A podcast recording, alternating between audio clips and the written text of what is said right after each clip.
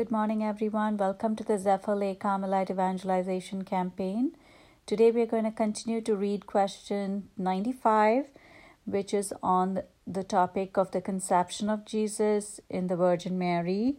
And the question for today Born of the Virgin Mary, why is Mary truly the Mother of God? The Catechism tells us Mary is truly the Mother of God because she is the Mother of Jesus. John chapter 2, verse 1, and John chapter 19, verse 25. The one who was conceived by the power of the Holy Spirit and became truly her Son is actually the eternal Son of God the Father. He is God Himself. So, the reason for Mary being called as a mother of God is because Jesus is God. Well, as we were reading in the last segment, Angel Gabriel makes the announcement to Mary about her conception, and also uh, Gabriel continues to tell Mary that her cousin Elizabeth has conceived a baby in her uh, old age, uh, along with her husband Zechariah. And so, what Mary does is immediately after Angel Gabriel leaves, uh, Mary went to visit her cousin Elizabeth, who was also, you know, at that point pregnant with John the Baptist. We can read that in Luke chapter 1, verse 39 onwards. In those days, Mary arose and went with haste into the hill country to a city of Judah, and she entered the house of Zechariah and greeted Elizabeth. And when Elizabeth heard the greeting of Mary, the child leaped in her womb, and Elizabeth was filled with the Holy Spirit, and she exclaimed with a loud cry, Blessed are you among women, and blessed is the fruit of your womb. And why is this granted me that the mother of my Lord should come to me? So, as you can see, when Elizabeth was filled with the Holy Spirit, she comes to recognize that Mary was carrying God Himself in her womb, and that's why she exclaims, Why the mother of my Lord should come to visit me. For behold, when the voice of your greeting came to my ears, the child in my womb leapt for joy.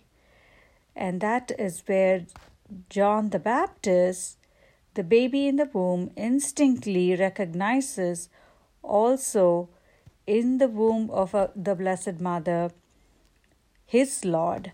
And so we believe that at that moment when John the Baptist leapt in his mother's womb, salvation came to him as well as to all his family, Elizabeth and Zechariah and all. And we believe that when John was born, he was already um, also saved from original sin. So the stain of original sin was not in uh, John's soul when he was born, because we believe at the moment when um, that meeting happened between Mary and Elizabeth, John's original sin was wiped away as well. So this is another belief that we have in the in the Catholic Church. And she goes on to say, and blessed is she who believed that there would be a fulfillment of what was spoken to her from the Lord. And Mary said, My soul magnifies the Lord, and my spirit rejoices in God my Saviour, for he has regarded the low estate of his handmaiden. For behold, henceforth all generations will call me blessed, for he who is mighty has done great things for me, and holy is his name. And his mercy is on those who fear him from generation to generation. He has shown strength with his arm. He has scattered the proud in the, in the imagination of their hearts. He has put down the mighty from their thrones and exalted those of low degree. He has filled the hungry with good things, and the rich he has sent away empty. He has helped his servant Israel in remembrance of his mercy, as he spoke to our fathers, Abraham, and to his posterity forever. And Mary remained with her about three months and returned to her home. So we can see here how Mary, Elizabeth, they're all very familiar with the sacred scripture and they both are able to recognize the event of the conception of Jesus. And continuing on with um, with our reflection on Mary as a mother of God, Mary bore the second person of the Holy Trinity, God Himself, in her womb. And um, Jesus received his human nature from Mary, and the true father and the true spouse of Mary, the true father of Jesus and the true spouse of Mary is the Holy Spirit, the third person of the Holy Trinity. And um, Mary is the daughter of the Heavenly Father and the spouse of the Holy Spirit and the mother of the Son of God. Um, and the Council of Ephesus in 431 AD confirmed the title Mother of God, Theotokos or Bearer of God. Um, and for and we know Mary remained a virgin after the birth of Jesus uh, because um, we read in the Gospel of John, chapter 19, verse 25 onwards, that um, when Jesus is dying on the cross, he gives Mary uh, to the care, to the responsibility and care uh, of John. Uh, because Saint Joseph, uh, the foster father of Jesus and the husband of Mary, had already died even before um, be, even before the start of Jesus' public ministry. And we believe that Mary accompanies Jesus for most part of his three years of his public ministry, and she remained with him during his passion.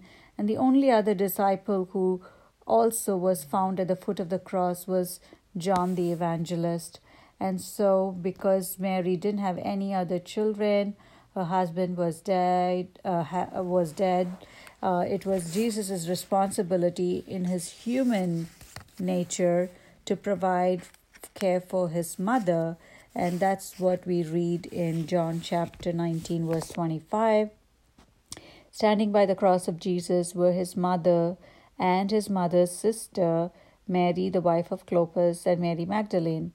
When Jesus saw his mother and the disciple whom he loved standing near, he said to his mother, Woman, behold your son. Then he said to the disciple, Behold your mother. And from that hour, the disciple took her to his own home. And this particular event also has a more significant and deeper meaning and a broader meaning for all of us because Mary is not only the mother of John and mother of Jesus, but in that giving away of his mother to John, Jesus gave his mother as our mother. So she is our mother and the mother of all people.